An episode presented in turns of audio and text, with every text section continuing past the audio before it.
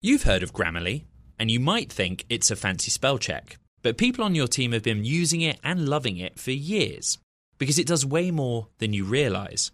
Grammarly is a secure AI writing partner that works seamlessly across apps and websites and can write an instant first draft in a few clicks, not a few hours. When every word your team writes is clear, concise, and on brand, companies can save 19 days per employee per year. Learn what better writing can do for your company at Grammarly.com. Grammarly. Easier said, done. You know, it can be hard to see the challenges that people we work with every day are going through. Invisible struggles like stress and burnout, caregiving for a loved one, or being misunderstood. But insight, awareness, and empathy will help us better see the issues they're dealing with. And that can make us and our companies healthier too. I'm Holly Robinson Peete. Join us on The Visibility Gap, a new podcast presented by Cigna Healthcare. Download it wherever you get your podcasts. You know success when you see it, or you think you do. The people in the spotlight. But what about those small business masterminds who succeed at making their money work harder? They do that by having a business bank account with QuickBooks Money, which now earns 5% annual percentage yield. Making your money work as hard as you do? That's how you business differently. Learn more about QuickBooks Money at quickbooks.com/5APY. Banking services provided by Green Dot Bank, member FDIC. Only funds and envelopes earn APY. APY can change at any time. From the heart of where innovation, money, and power collide. In Silicon Valley and beyond, this is Bloomberg Technology with Emily Chang.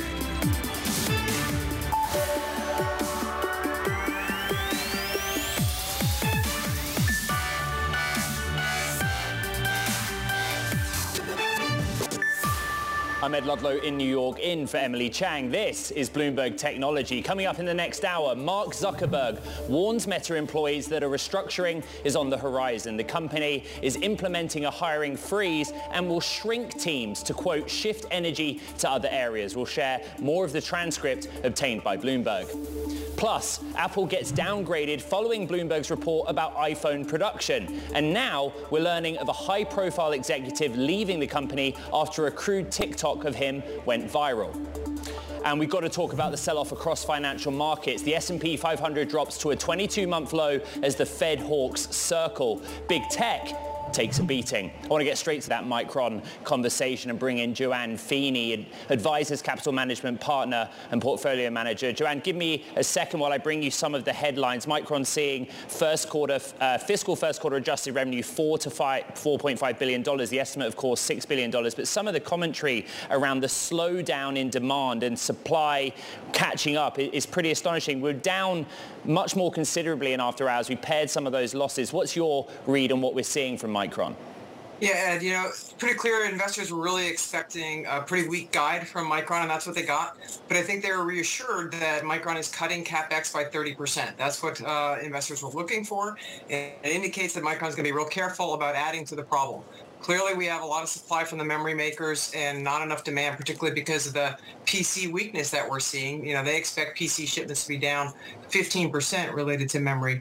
And so, they're taking the right steps, but that just shows you memory is a very, very tricky place to invest. It's very cyclical. Well, let's try and throw this forward. We kind of look to Micron as if it's a crystal ball of what's to come in the global economy. What is the story when it comes to consumer electronics, and which geographies are we most concerned about? Well, I think we're seeing a worldwide slowdown in some consumer demand, and that's Micron is going to pick that up. The real question is what's happening beyond the consumer. In particular, we still have a lot of good data points that suggest auto and industrial remain strong. There are still shortages there. It's going to take probably another year to work those through. So, companies like Texas Instruments are well positioned for that. We continue to like them. We've held them for a long time for clients. The real question I think people are going to be looking for on the call as it continues is what's happening to cloud and data center. There's some concerns that firms seeing some consumer weakness might slow down their investments. But the long-term fact in that world is that data usage across all sorts of devices is going to continue to increase. We need wider pipes. We need more storage. So ultimately, companies that play into that area, while they might suffer a pause, are going to be really well positioned for the long term for investors. And a lot of them have gotten cheap, whether it's a Ciena or a Broadcom. Joanna, how did we get this so wrong? I remember talking to Ian King, Bloomberg News chip reporter, about the vision for a multi-quarter cycle that would just go on indefinitely. This was going to happen coming out of the pandemic, but that hasn't happened, has it? Yeah, you know, I think what we got wrong, all of us, was there was so much spending during the pandemic. And that really came on the heels of a very strong period from like 2017 to 2019, really through 2020 up until the pandemic. There were signs, actually, that inventory was starting to build before the pandemic hit. And then that got disrupted by the demand during the pandemic for PCs and everything else. And so now we're starting to see that side really come off. But let's not misconstrue the implications. I think cloud and data center remain strong. There are concerns that firms might take a bit of a pause on when they do the installations, but that ultimately does still look like a very strong segment of the market. So you really have to pick and choose your semiconductor companies to hold at this point. I love talking to you, Joanne, because you've spent a lot of time looking at the semiconductor industry and, you know, you're an expert, but you're also looking at the markets more broadly, right? I'm looking at the NASDAQ 100 down significantly again. We're 4 days into the week. We're heading towards another tough week in global equity markets with a focus on tech. What is top of mind for investors right now? Are we still not convinced by the direction of travel for the Fed? Are we concerned about a global slowdown spurred by inflation? What is the story for you? You know, there are some real solid risks out there for the global economy. I mean, the war in Ukraine is not trivial. There could be bigger risks from that. The energy situation is a concern. The amount that central banks around the world have to raise rates is a concern, and will that lead to recessions broadly? So the broad slowdown that I think folks are worried about really has yet to resolve itself into sort of how big, how deep, and how long it will be. And investors, you know, are concerned about how much volatility they can stand. But if you have a long enough time horizon, you have to look back at history and recognize that the market sells off the most, right? Tend to do that before recessions begin, and they tend to start to recover before we even know officially that we've had a recession. And so for a long enough term investor, I mean a year, 2 years, 3 years, there are some pretty good opportunities out there, but one has to be able to stomach the volatility, which doesn't look like it's going to go away anytime soon. Stomaching the volatility, that should be my daily job title. Advisors Capital Partner, Joanne Feeney, thank you. Let's get back to our top tech story. Meta has announced a hiring freeze and warned employees of a restructuring, the Facebook parent's first ever headcount cut. Let's bring in Bloomberg's Kurt Wagner, who broke that story, but also Bloomberg Intelligence senior analyst Mandeep Singh to discuss. Kurt, I want to start with you. Set the scene for us. What do we learn in the course of our reporting on Thursday? Yeah, so this was during a Q&A that happens weekly between Mark Zuckerberg and all employees at Meta, and he said, you know, hey, I promised you I was going to come back with some, you know, ideas about where the budget's headed for 2023, and the big news is there's going to be a hiring freeze, and that it sounds like most teams within Meta are going to see their budgets reduced next year, and so how exactly that's going to play out within each individual team is going to be different. In some cases, you know, when someone leaves a team, they're just not going to fill that role again. Some people are going to be moving from team to team. And then in some cases, they're going to be kicking out low performers, right, which is a pretty drastic thing that we haven't seen at Facebook in a long time or ever. And so this really just feels like a moment, right? This company that has been growing and expanding for 18 years, finally hitting a bit of an issue here. I want to show you both some of what Mark Zuckerberg told Meta employees on Thursday, these comments obtained by Bloomberg News. There are a number of ways to reduce the size of a group. Some teams will transfer people to other teams that are growing. A lot of teams will choose not to backfill when somebody departs. But ultimately, Kurt, he used the word shrink. Two questions. This is a company that historically has not reduced headcount, but what is the reality of what we're talking about here? Yeah, we didn't get specific numbers. You may recall last week, the Wall Street Journal had a report that Meta might cut costs by 10%, but that wasn't clear if that was just headcount or other things. But again, as you point out, this is not a company that has normally or historically ever done this kind of thing. So any idea of shrinking that headcount from 2022 to 2023 is a huge deal because I think last quarter they added almost 6,000 employees in the quarter, right? So the idea that they're going in the other direction all of a sudden is pretty notable. All right, let me bring in Bloomberg Intelligence senior tech analyst Mandeep Singh. This is a company that faced headwinds on the bottom line and actually the top line as well. What is your reaction to this news? Well, the one thing is we know every company in this space is doing that. So you heard that from Alphabet, Snapchat. So it's not a total surprise that they announced the hiring freeze.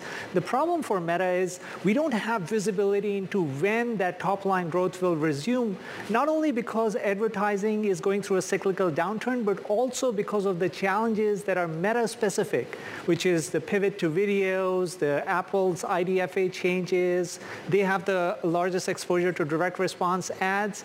And look, the Reality Labs losses, they are really hurting because Facebook's, Meta's free cash flow went from 30 billion to less than 10 billion this year. That's huge. If you're an investor, you're thinking, when will that 30 billion free cash flow return? And I don't think we have the visibility. So on your screen, I pulled up Meta Reality Labs. Actually, I think I'm right in saying last quarter, sales grew 48% to 450 million odd, but the loss was almost 3 billion. This is part of Meta's pivot to the metaverse. Is it just that it's becoming too painful a cost in the near term? Yeah, and as an investor, you have to ask, what are they spending $3 billion a quarter on? Yes, they are taking the losses, but remember, these are recurring. And, you know, is it going on product? Is it going on just adding employees, which it looks like? I mean, they clearly overhired over the last 2 years. But the recurring losses is what is mind-boggling here, and the scale of, you know, the losses. And when you compare it to an Alphabet or a Snapchat, which are also investing in metaverse or AR, VR, it doesn't show up in their R&D spend. So that's where I think Meta really has to show to investors what is it that they're spending all this money on. Kurt, what do we know about what Zuckerberg had to say for the reasons behind this? Why now? Why are they doing this? Well, he pointed to the macroeconomic environment, right? And this is something that we've seen a lot of these tech companies, but especially advertising-based tech companies, talk about over the last couple months and couple quarters, which is, you know, there's inflation. There's a war going on in Europe. You see all of these things kind of colliding, and oftentimes when there is a recession or any hint of a recession, the first budget that tends to go is the marketing budget, right? And so when you're making money from advertising, it can be very cyclical with, you know, that's why we see a spike at the holidays, right? Same kind of thing. When there are reductions in marketing spend because of other things going on, these companies usually feel it first. And so that's been a lot of the reasoning for why they're cutting back on these costs. Mandeep, there's also the other strategy, which is to go after video in a crowded field with TikTok and YouTube. And you and I have been discussing about how the ad side of that business is tough. Explain to me why. Well, not only you've got, you know, TikTok, there's also Netflix, which is trying to get into ads. And we know Amazon has been, you know, doing very well on the search side. So clearly this field is getting crowded. And Meta's problem is not only are they losing engagement, remember the time spent on Meta, Instagram, and Facebook properties is declining. Even though their daily active user growth is holding up, but their time spent is declining. Right. So their impressions growth is going down and ad pricing is going down. So that's a double whammy. And that's why pivoting to videos is just the wrong time because they are behind TikTok and all these other platforms. Right. And it's just going to take more time. They don't have the creator base that a TikTok has. So they have to bring the creators. Guess what? There has to be a revenue sharing model that's going to eat into the gross margin. So a lot of problems in terms of making that pivot now. They should have done that before pivoting to metaverse. The battle for eyeballs continues. Bloomberg's Kurt Wagner and, of course, Bloomberg Intelligence senior tech analyst Mandeep Singh. Thank you to you both. Coming up, an Apple executive is ousted after a viral TikTok. Details next. This is Bloomberg. What if everyone at work were an expert communicator? What if every doc, message, and email they wrote was perfectly clear and concise? Inbox numbers would drop. Customer satisfaction scores would rise, and everyone would be more productive. That's where Grammarly comes in. Grammarly is a secure AI writing partner that understands your business and can transform it through better communication. Companies that use Grammarly save an average of 19 days per employee per year. That's because with Grammarly's AI, what used to take a few hours only takes a few clicks, like generating an instant first draft in your company voice or tailoring a message to your specific audience and goals. And Grammarly's personalized on-brand writing help is built in everywhere your team works, across 500,000 apps and websites. Plus, it's safe, secure, and already IT approved. Join 70,000 teams who trust Grammarly with their words and their data. Learn more at Grammarly.com. Grammarly. Easier said, done. Success is more than the final destination. It's a path you take one step at a time. It's discipline. It's teamwork. And it's the drive and passion inside of us that comes before all recognition. It's what Stifel's been doing for over 130 years. Quietly, yet strategically, Stifel's become one of the fastest-growing wealth management and investment banking firms in the country. Our financial advisors go beyond traditional wealth management to provide clients with direct access to one of the industry's largest equity research franchises and a leading middle market investment bank, because success is the drive it takes to keep climbing, the passion to keep investing, the best of each of us made better by the best in all of us. And that is where success meets success. Start your journey at Stifel.com. That's Stifel.com. Stifel Nicholas and Company Incorporated, member SIPC and NYSE.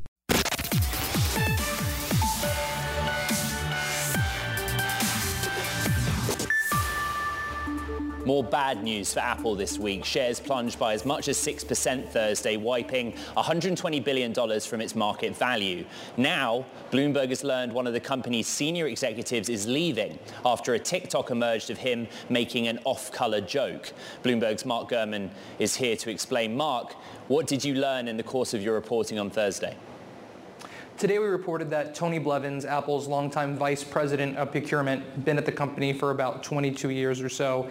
He is leaving the company after he appeared in a very viral video that aired earlier this month on Instagram and TikTok. And in the video, he made some crude comments. This is a TikTok and Instagram account by a creator named Daniel Mack. He goes up to people at car shows, in Beverly Hills, elsewhere in the world, goes up to people and asks them if they're driving a fairly expensive car, what they do for a living, and Blevins' response was clearly not in line with what Apple felt was acceptable, leading to his departure now from the company. As you said, Tony Blevins, as a senior executive, but essentially head of procurement for Apple, that's a massive role. What projects has he been involved in? What deals has he done for the company? Yeah, absolutely. Blevins has been head of procurement for Apple, and what that means is he does all the supplier agreements and partner agreements for many of Apple's products, particularly the iPhone, the iPad, and some of their other mobile devices. So I'll give you an example of the Globalstar deal that Apple did earlier this month, or announced earlier this month, as part of the new satellite emergency SOS feature for the iPhone 14 and 14 Pro. That was overseen by Blevins. Blevins did the complex negotiations related to Apple sourcing 5G Qualcomm modems for the latest iPhone units. He also did deals with Intel, Samsung Display, Imagination Technologies, any of the big suppliers that you've heard of. It was his responsibility to get those components ahead of the competition and at better prices than the competition, leading to Apple's strong margins. Some people in the company say he's even irreplaceable, given how important he was to Apple's bottom line and their product roadmap. Mark, what do we know about how Apple dealt with this issue internally, and what has Apple's response been to our reporting? So the video was first published on TikTok on September 5th and on Instagram on September 6th. After the video became public, which, by the way, it has well over 1 million views on TikTok and over 40,000 comments on Instagram, so I'd quantify it as fairly viral, people within the Apple operations and procurement organizations reported the video to Apple's Human Resources Department, which then enacted an investigation into the situation. We're told that this month, Jeff Williams, Apple's COO, Chief Operating Officer, made the decision that Blevins would be leaving the company. And today I spoke to Blevins. He issued a statement which is in our story. It's a form of an apology that you can read in the article itself. And I spoke to Apple as well, and Apple confirmed that Blevins would be leaving the iPhone maker. All right. Those are the latest details on that report. Bloomberg's Mark Gurman, thank you very much.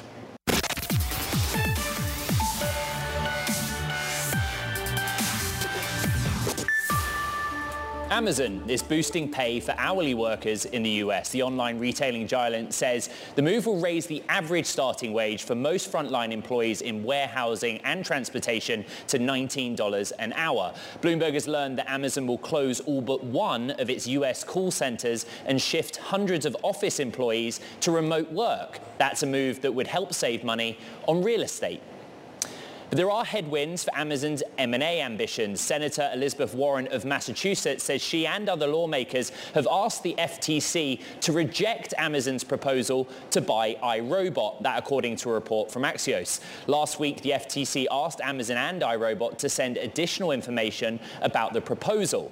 On Wednesday, Amazon's Senior Vice President of Devices told me he feels confident the deal will go through. And SoftBank Group has begun laying off employees at its loss-making Vision Fund. Sources say that SoftBank expects to cut at least 30% of its staff. The London-based Vision Fund unit had about 500 employees. It recently posted a $23 billion loss, with most of that coming from a plunge in valuations of portfolio companies. Now, Porsche is confident despite a lackluster IPO in Germany on Thursday. Porsche just eked out a gain during its trading debut, with the IPO valuing the company at around $73 billion. Its CFO told Bloomberg the company can meet its revenue target of as much as $40 billion for this year, despite the difficult macroeconomic situation. Here's some of that conversation.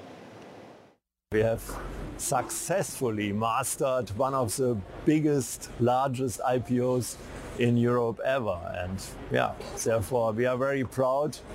And I would like to say thank you to our entire team whose work has ensured that we can stand here today. And I cast my mind's eye back to 2018, 4 years ago. And you flagged, you came out and said maybe we should IPO Porsche with a market cap of around 80 billion euros. There was a bit of pushback internally, externally, when you came out with that. Do you feel vindicated?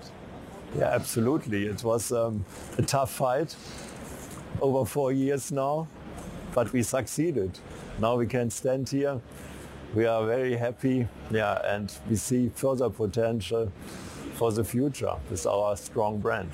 How are you going to cooperate between the parent company, Volkswagen, and Porsche? You have a little bit more independence now, but we know historically there's been tension between the brands and the portfolio. How are you going to cooperate and make sure there are synergies that work for you at Porsche? Yeah, we have negotiated an industrial cooperation contract with VW, and there's clearly regulated that Porsche has 100% autonomy in future. The Porsche board will decide in future, completely independent from VW. And that's a great situation for us. We want to unlock Porsche's full potential, of course, but we have also the possibility in future to work together with the VW Group brands where beneficial for Porsche. That's the case when it comes to sharing technologies like the Taycan, used also for the Audi e-tron GT, pooling emissions, bundling purchasing volumes, or also using production capacities like the Cayenne in Bratislava. Okay, and talking about production, so you have the factories in Germany, you're producing in Germany, you're producing in Slovakia. Where do you build out the factories of the future for Porsche? Yeah, hopefully in Germany and in Slovakia. There's no other plan. That was Porsche CFO Lutz Meschke. And what's interesting, I mean, last year, the Taycan Electric Porsche outsold the traditional 911. But what's also interesting out of the news on Thursday, Porsche promising you purists out there that the 911 will remain a gasoline vehicle. The 911 will still be running on gasoline for years to come. Interesting one. What do you make of that? Tweet me.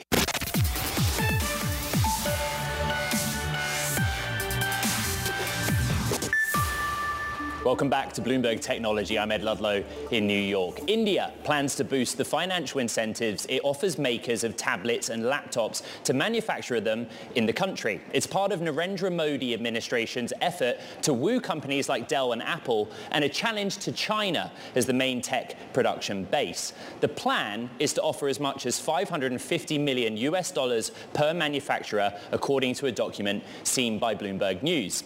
Apple recently started making the new iPhone 14 in India earlier than expected, following a smooth production rollout. And sticking with Apple, the iPhone maker's shares dropped again Thursday. Apple was hit by a rare downgrade, with Bank of America seeing the tech giant's dominance at risk. Here with the details, Bloomberg's Bailey Lipschultz. Bailey. Yeah, Ed, we saw Apple fall almost 5% after that downgrade from Bank of America, wiping out close to $120 billion in market value, really sounding the alarm over concerns surrounding a weaker consumer demand over the next year, as well as concerns really around the fact that the U.S. dollar is trading so strong. Apple is a company that generates more than half of its sales from overseas. That really hitting shares today, but there was a bank that came out kind of disagreeing with that downgrade. That was Rosenblatt, that company or that firm upgrading shares on Apple, or its rating on Apple, to buy from neutral, saying that they're seeing strength in demand from iPhone 14 purchases, primarily the iPhone 14 Pro and that Ultra watch. So really kind of seeing value over the near and immediate medium term. And then looking at it though from a broader standpoint, over the last week we've seen Apple shares really falling under market pressure, that coming after that Bloomberg report that the company was pulling back on plans to potentially ramp up production of that iPhone 14. But Wall Street really has been disagreeing in the past few days about whether consumers are shifting towards buying iPhone 14 Pros and the Pro Max, more high-end models, as opposed to that low basic entry level at the iPhone 14. All right, our thanks to Bloomberg's Bailey Lipschultz. Apple was just one drag on equity markets Thursday as the NASDAQ 100 fell almost 3%. Global investors are bracing for central bank policy tightening and a slowdown across economies around the world. Private market investors are bracing too. For more on the state of tech and venture capital, let's bring in Andrea Lamari, general partner at Manhattan Venture Partners. And Andrea, let's just start with the big picture. What is going through your head right now? When you sit at your desk and you look at the world, what do you see?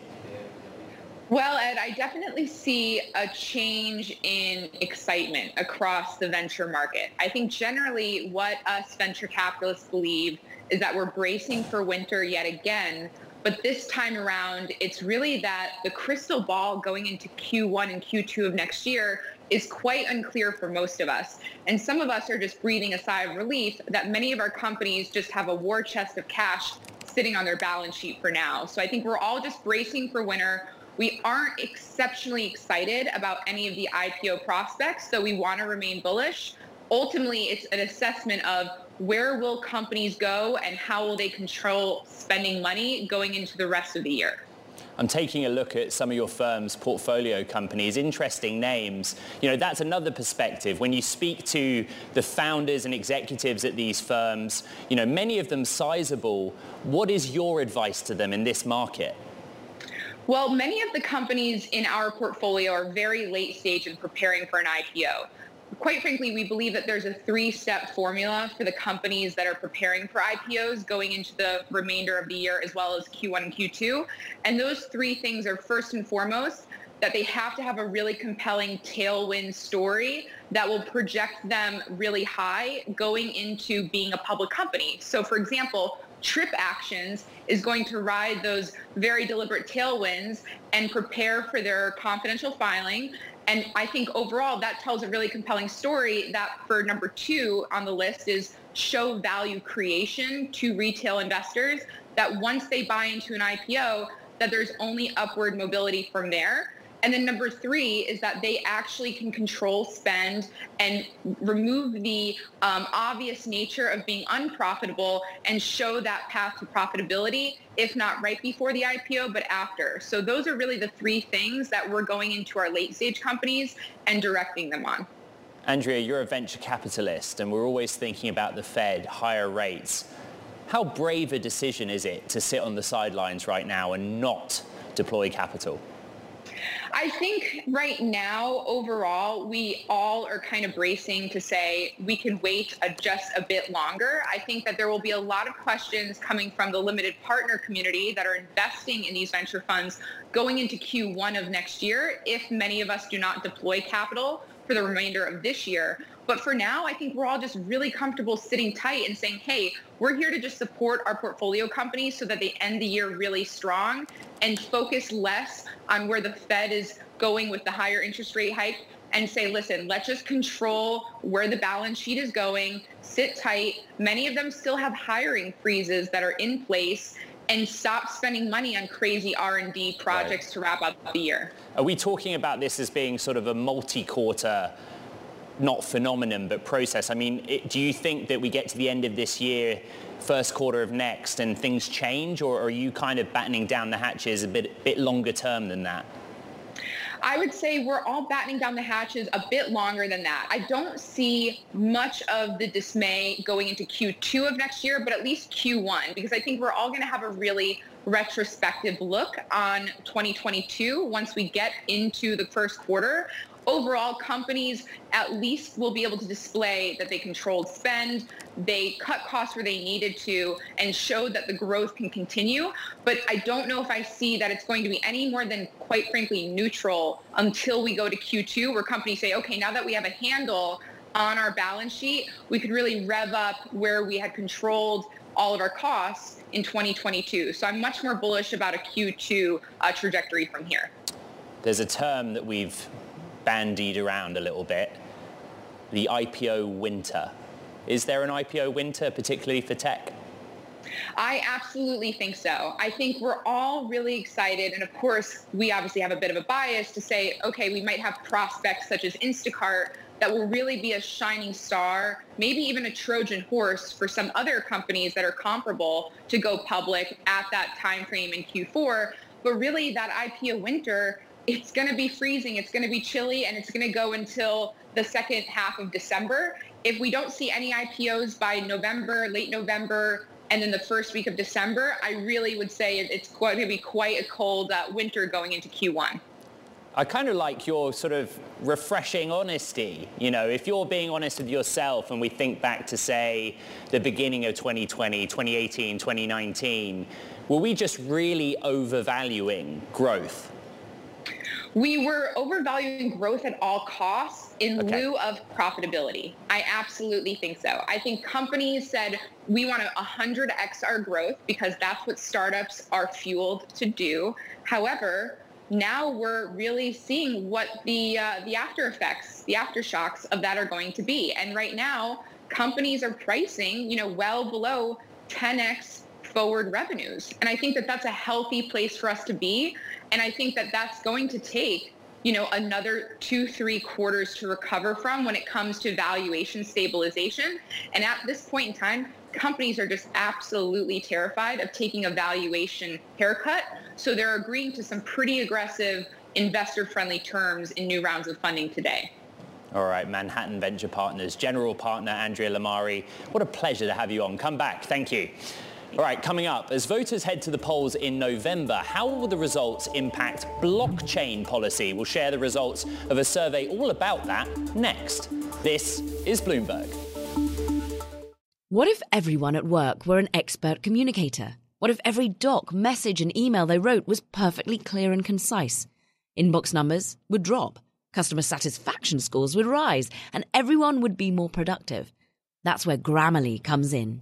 Grammarly is a secure AI writing partner that understands your business and can transform it through better communication. Companies that use Grammarly save an average of 19 days per employee per year. That's because with Grammarly's AI, what used to take a few hours only takes a few clicks, like generating an instant first draft in your company voice or tailoring a message to your specific audience and goals.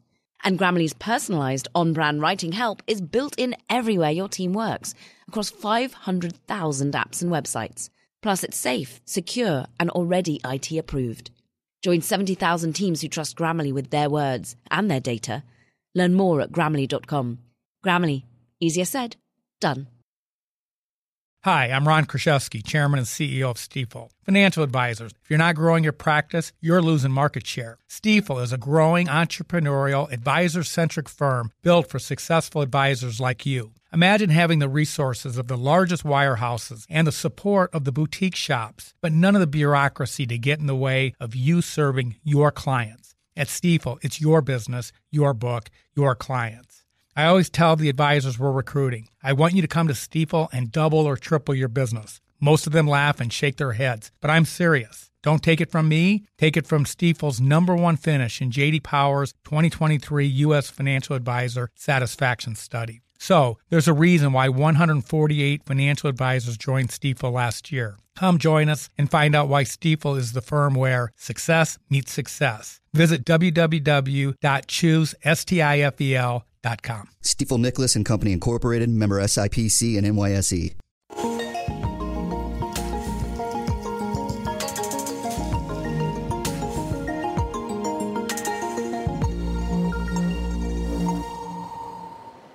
All right, time for our daily crypto report. Bloomberg's Sonali Bassett, take it from here. Thank you, Ed. We're going to talk today about the intersection of crypto, Web3, and politics, because there's a new poll out from Hound Ventures and Morning Consult. And for more on those findings is Hound Ventures Chief Policy Officer, Tamika Tillman. Thank you so much for joining us. I'm really curious here because you have about 800 people or so that you've surveyed through this with Morning Consult, but was there anything really surprising to you? We know more money has been going into crypto lobbying. We know that this is going to be seen as an issue for lawmakers. But what was different here that you didn't expect to see?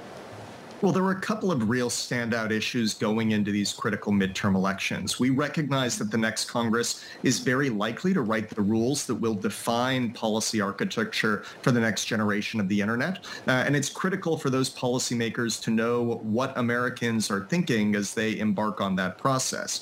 The first big takeaway for us is that the Web3 voter is now a very significant constituency. If you think historically, for example, about the role that organized labor has played in U.S. elections, and it's been a very consequential role, we now have 50% more voters in these key swing states that hold digital assets than hold an organized labor card, a union card.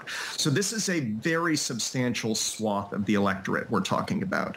The second big takeaway for us is that this is an issue that is pre-partisan or bipartisan. Mm-hmm. There are substantial majorities of voters that say they will vote against. They'll be less likely to vote for candidates who aren't in favor of or supportive of constructive policymaking around the future of Web3. Now, Tamika, on that note, really quickly, because, you think about this as either a bipartisan issue, but, on one hand, voters seem to be more likely to oppose candidates who stand in the way of policies, but they're slightly leaning towards Democratic senators. Why is that the case? Traditionally, the Democrats have been tougher on the financial industry and technology. So why in this instance are you expecting that not to be the case? Well, as a group, Web3 voters tend to be younger, they tend to be more diverse, and they tend to be solidly middle class. And at least in a couple of those categories, you do see close alignment, broadly speaking, with the Democratic Party. Again, the fascinating thing to us on the whole is the degree of unanimity that we find across party lines and across ideological lines when it comes to these results. This is one of the last bastions of true bipartisanship in American public policy today. And the other critical thing which I would highlight is over 90% of the voters that we surveyed were in favor of the core principles that underlie Web3. Yeah. So specifically there, we're talking about digital platforms that are community-owned, community-governed, and give individuals a greater say in how their data is used. That's a big deal. Yeah, and on that exact note here, are we talking about crypto more largely? Are we talking about tokens? Are we talking about Web3? What part of the spectrum here are voters really interested in and seeing more policy being thoughtful towards?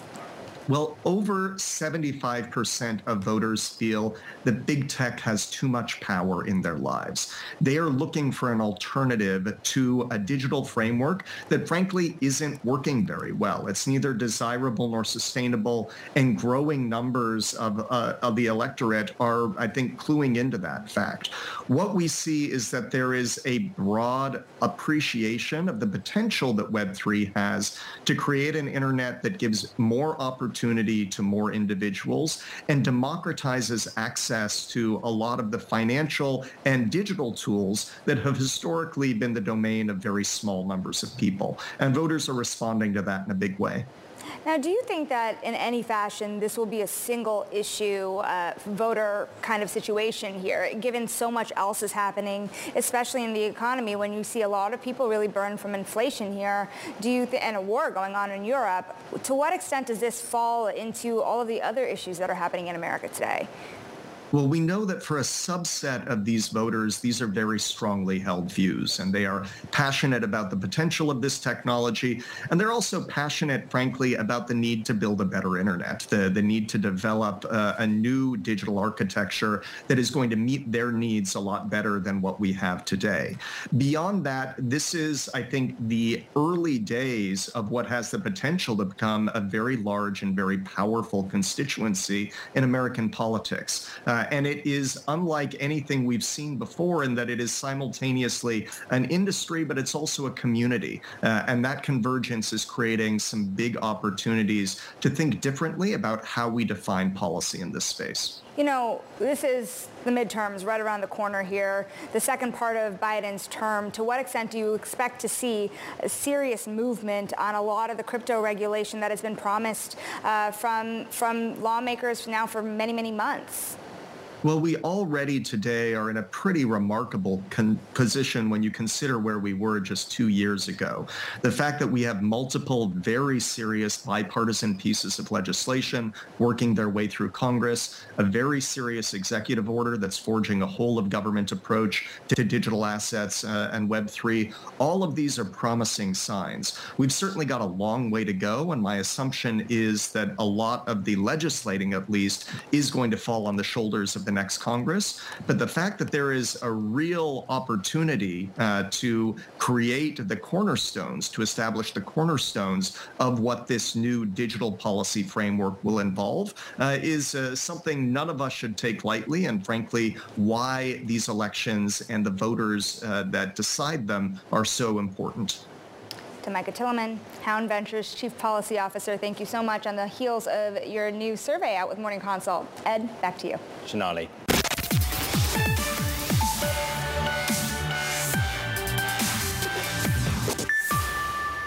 This week, the company Illumina is hosting the Genomics Forum in San Diego. It includes speakers from Barack Obama to Bill Gates. And Thursday, Illumina announced its first new sequencing technology in more than 2 years. The company says it can read a person's entire genetic code for as little as $200 a pop. Here, for a Bloomberg exclusive on the announcement, is Illumina CEO Francis DeSouza. Francis, talk to me about the technology that's gone into this latest iteration of sequencing tech. What have you actually done to update it? This is a huge step forward in our technology platform. We really redid every part of the sequencer. So we've invented an entire new chemistry called XLEAP SBS. We invented a whole new optic system, including the glass we needed for the lens didn't exist anywhere in the world, so we had to invent new glass to use in the lens. We've invented a whole new data path with high-performance compute on the machine itself. So really, this has been just a ground-up redo of our sequencer platform so that we could get a major step change in terms of performance and really bring the price of sequencing, of genomic sequencing, you know, down for the market. We're also able to make this more sustainable product and eliminate the need for the cold chain. So before that, you needed dry ice to ship the reagents to run the machine to the labs around the world. And you don't need that anymore. And so this makes a sequencer accessible to countries around the world that don't have access to cold chain. So it's a big step forward in accessibility. Francis, your ultimate goal is a $100 genome. You're at $200. Is this just you playing it safe? You know, our strategy as a company has been to drive the prices down, and we've done that over the course of many years. When we first launched our sequencer in 2007, the price to sequence one genome was $150,000, and that was a breakthrough price in the market. We've gone from $150,000 a genome to $200 a genome in that time frame, 2007 till today. So greater than 99% price reduction, and we're not stopping there. We believe to make genomics accessible to everybody and have the difference in healthcare that it can, we need to keep going. Does this once again make you the market leader, the tech leader? Do you leapfrog back to that position of leadership? you know, we really believe that in order to move the market forward, we need to drive more innovation to make sequencing accessible. At this point, we do believe that our products represent the best sort of value proposition to customers in terms of performance and price. But look, the reality is we're very early in this market, right? If you think about the market opportunity in front of us, we still have largely untapped the medical need for genomic sequencing. So the vast majority of the market is still in front of us. A lot of innovation to do to really open up the markets as we think they need to be. I want to ask you about the reality of this for your customers. We're talking about labs, right? Complicated, sophisticated labs. You're talking $200 genome, but it's an expensive cost for them. What have your pre-orders been like? What has the initial interest from your customer base been? Well, the early response has been phenomenal.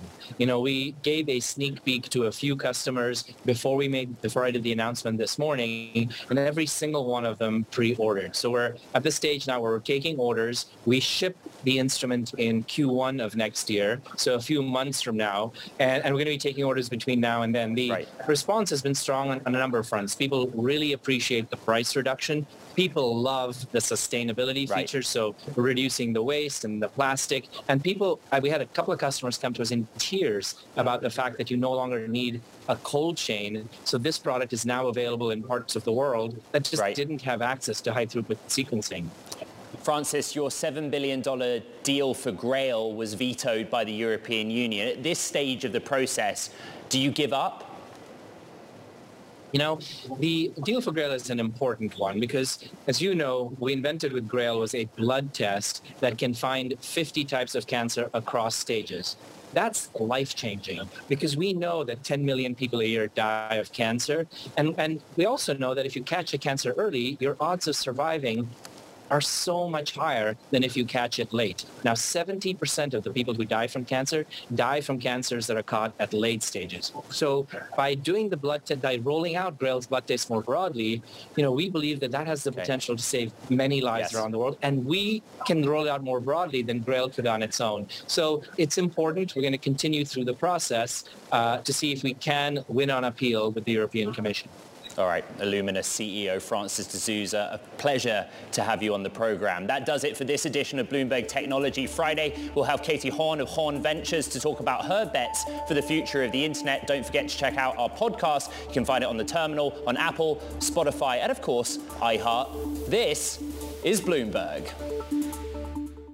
It can be hard to see the challenges that people we work with every day are going through. I'm Holly Robinson Peete. Join us on The Visibility Gap, a new podcast presented by Cigna Healthcare. Download it wherever you get your podcasts.